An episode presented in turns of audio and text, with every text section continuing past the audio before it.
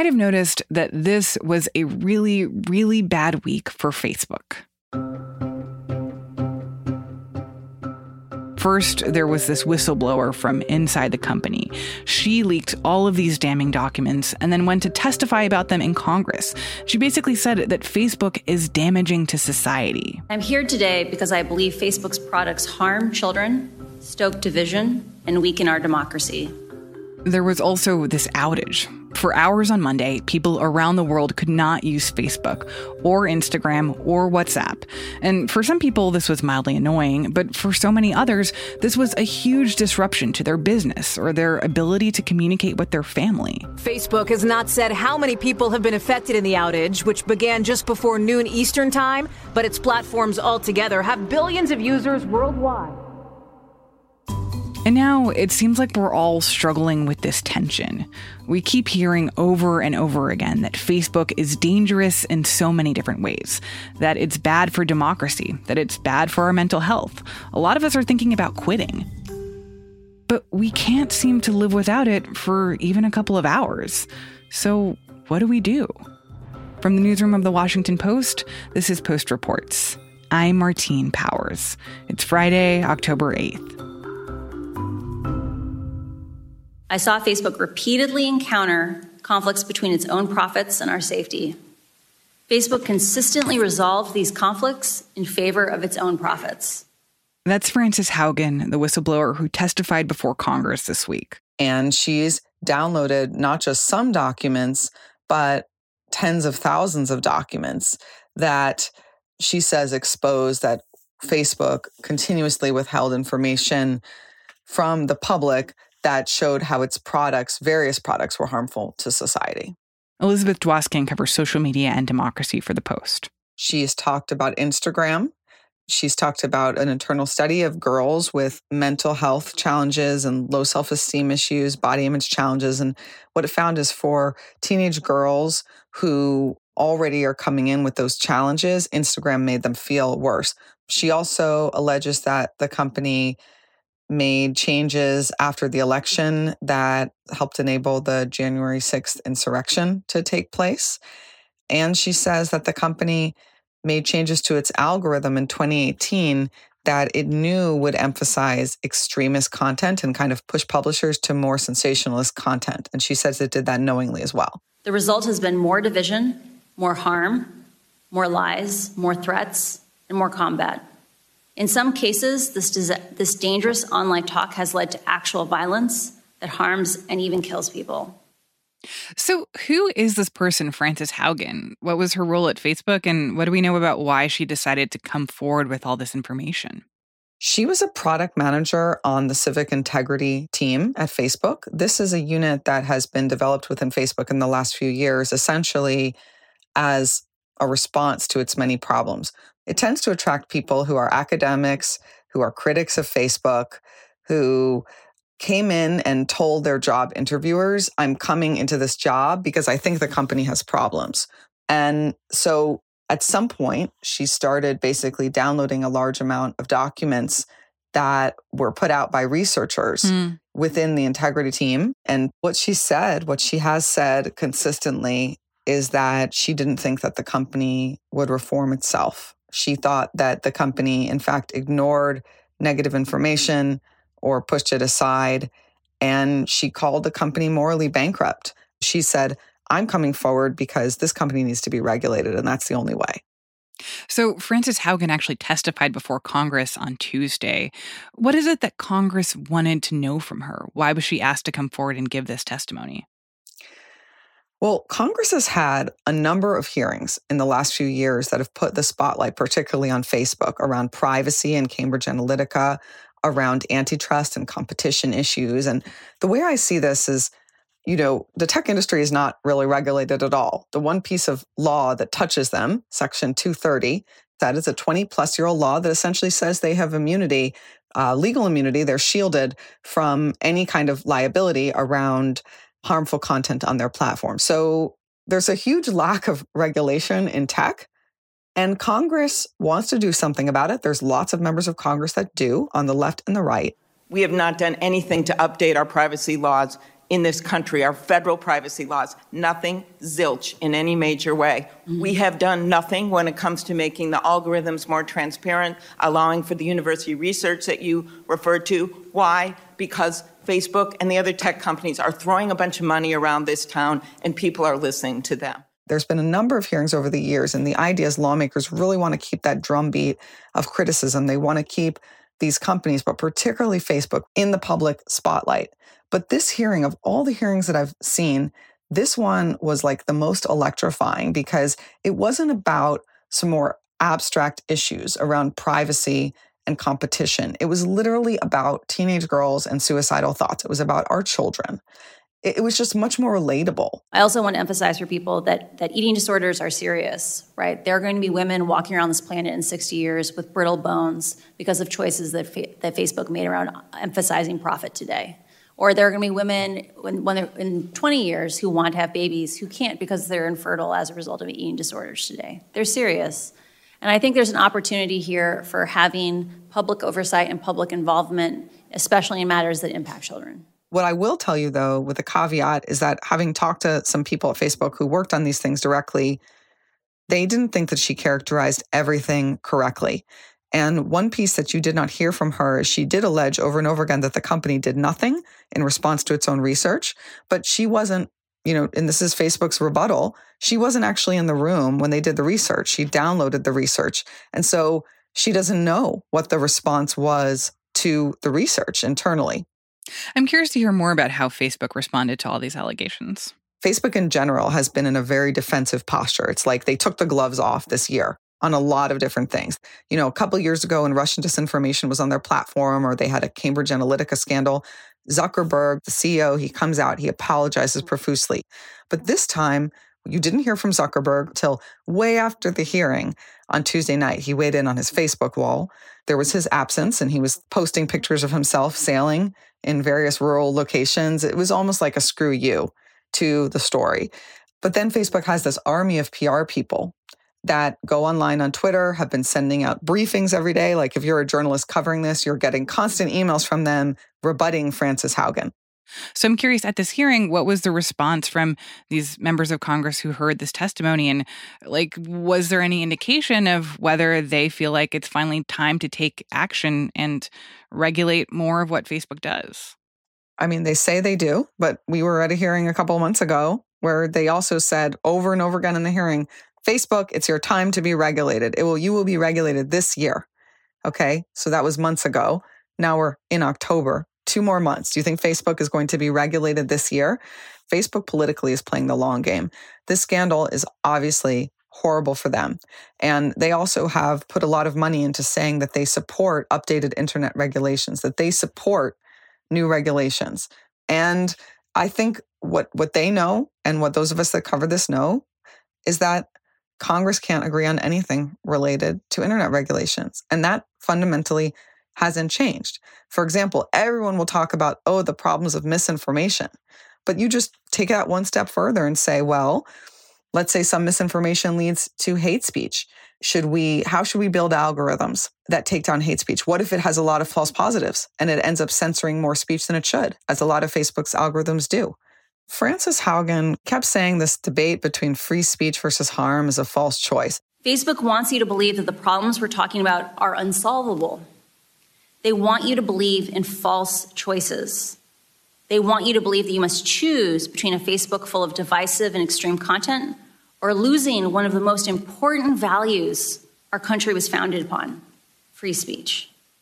And she said, and there's a number of bills both in the US Congress and also in Europe that are finding solutions and ways to regulate harmful content, even misinformation in some cases, hate speech, that are saying, how can we give tech companies some protections, but also hold them accountable? That you must choose between public oversight of Facebook's choices and your personal privacy. That to be able to share fun photos of your kids with old friends, you must also be inundated with anger driven virality. They want you to believe that this is just part of the deal. I am here today to tell you that's not true. These problems are solvable. A safer, free speech respecting, more enjoyable social media is possible. I think in part because of Frances Haugen's testimony, in addition to so many of the other things that we've seen over the past many years that have made people concerned about Facebook, that there is this increasing sense of like, maybe this is just a company that is not good, or maybe this is a company that, like, we as individuals don't want to participate in. But then you have this outage that happened on Monday where Facebook and all its products were basically not operable for hours. And so that's Facebook, that's Instagram, that's WhatsApp, which is the communication method that people are using around the world to conduct business, to talk to their families. And so it felt like that kind of highlighted this irony that, yes, we say maybe Facebook is just doing too much bad and maybe we should start to extricate ourselves from our relationship with this company. But it's everywhere and a part of everything and has become really fundamental to how we as a society communicate. It is an essential service. It is like a utility. Mark Zuckerberg doesn't talk about anymore, but back like 11, 12 years ago, he used to talk about Facebook wanting to be like a utility. And it has become that way, particularly in countries like the Philippines. Like Facebook Messenger is the way that people send text messages. They don't really send text, they use Messenger. Lots of countries, people are just using WhatsApp to communicate. You know, I've been on this show before and we've often talked, we've talked about Facebook and you've often asked me, like, we come to this really intractable social problem. And you've asked me before, what should we do? And I think just the fact that this industry that I've been covering for all these years, I've been saying to people recently, you know, if it gets regulated, you know, that will be a huge moment. This would be really different for me if I was a reporter covering healthcare or banking, where you're like, okay, there's rules of the road. Do the companies break those rules? And here, there aren't clear rules of the road about how much harmful content do we as a society agree should be allowed on a social platform, if at all? What's the relationship to news publishers and speech? Uh, what's the relationship to powerful people like politicians who also use these services to broadcast to great effect? What is the role of the algorithms and the neutral pipes? And each one of those questions has to be tackled. And I hope that we'll see some new regulation or actual regulation, you know, some legal and social consensus around these harms that everyone feels universally are harms. Yeah, I wish I had a better answer for you. Elizabeth Dwoskin covers social media and democracy for The Post. After the break, what we can do to protect ourselves online in the absence of regulation. We'll be right back.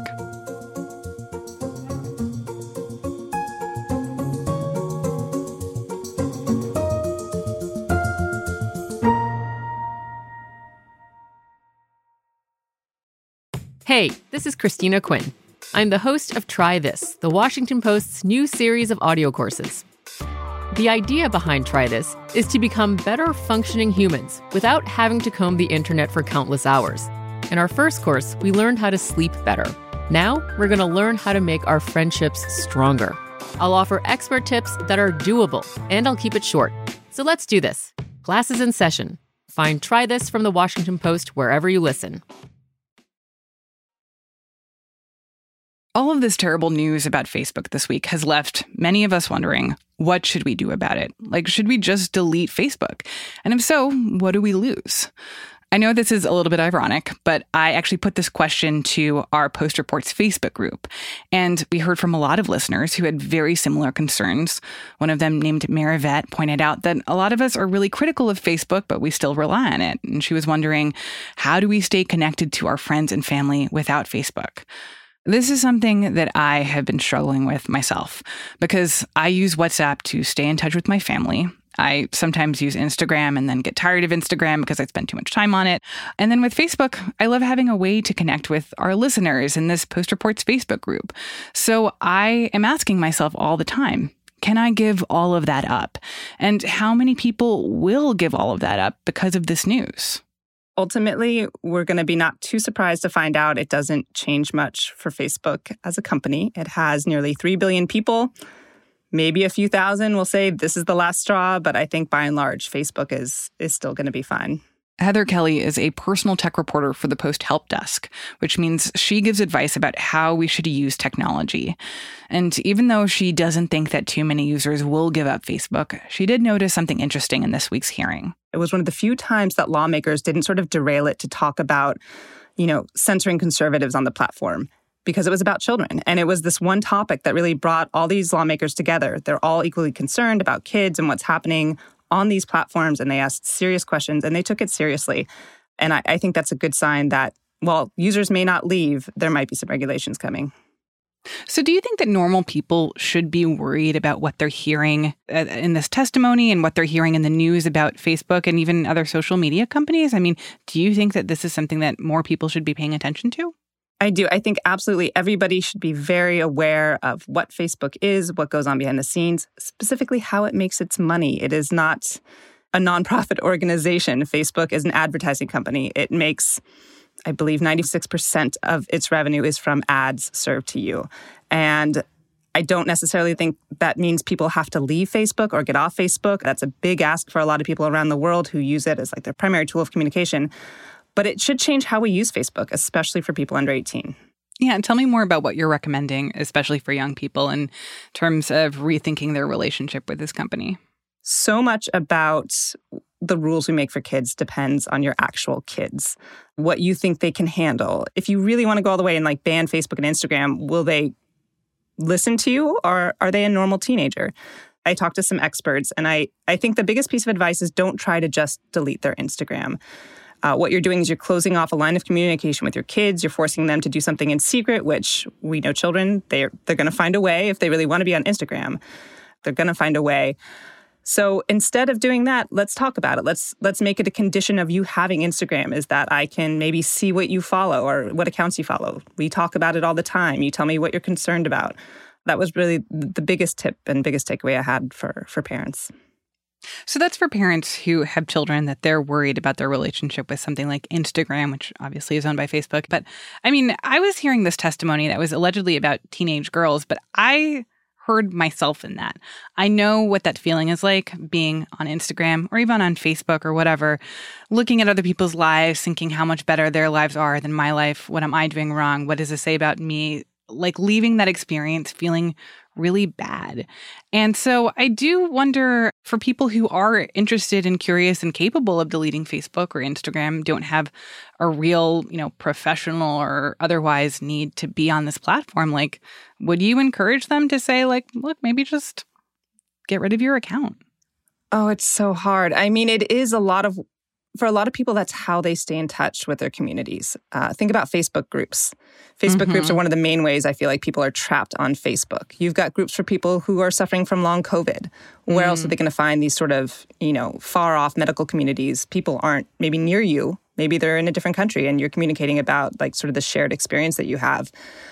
So I, I, do think it's kind of unfair to expect people to do that. But if somebody mm. really is not that connected to people on Facebook, if they're not using WhatsApp, if Instagram is not sparking joy, delete them and really delete them. Don't disable them. Facebook's going to try and trick you there. They're different things, but just delete it forever. What would have to change for you to feel totally comfortable and okay about using Facebook products?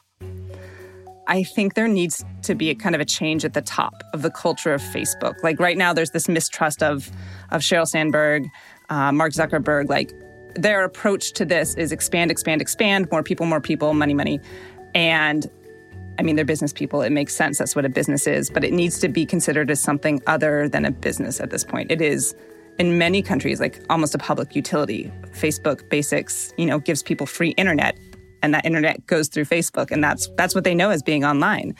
So I think for me to fully trust is I'm not sure I can trust who's in charge right now and I would like to see maybe some new people in charge and a, a new direction.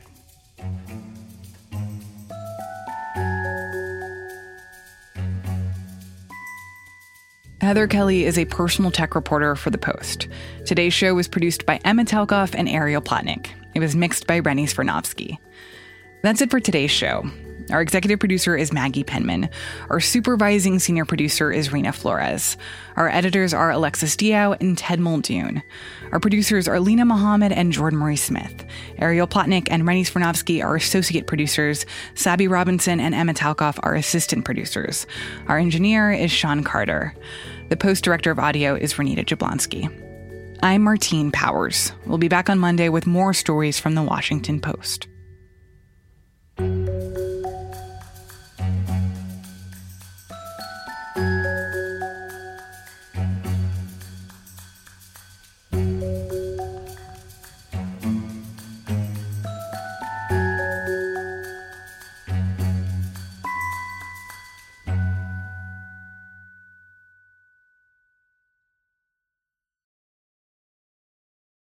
Hey, this is Christina Quinn. I'm the host of Try This, the Washington Post's new series of audio courses. The idea behind Try This is to become better functioning humans without having to comb the internet for countless hours. In our first course, we learned how to sleep better. Now, we're going to learn how to make our friendships stronger. I'll offer expert tips that are doable, and I'll keep it short. So let's do this. Classes in session. Find Try This from the Washington Post wherever you listen.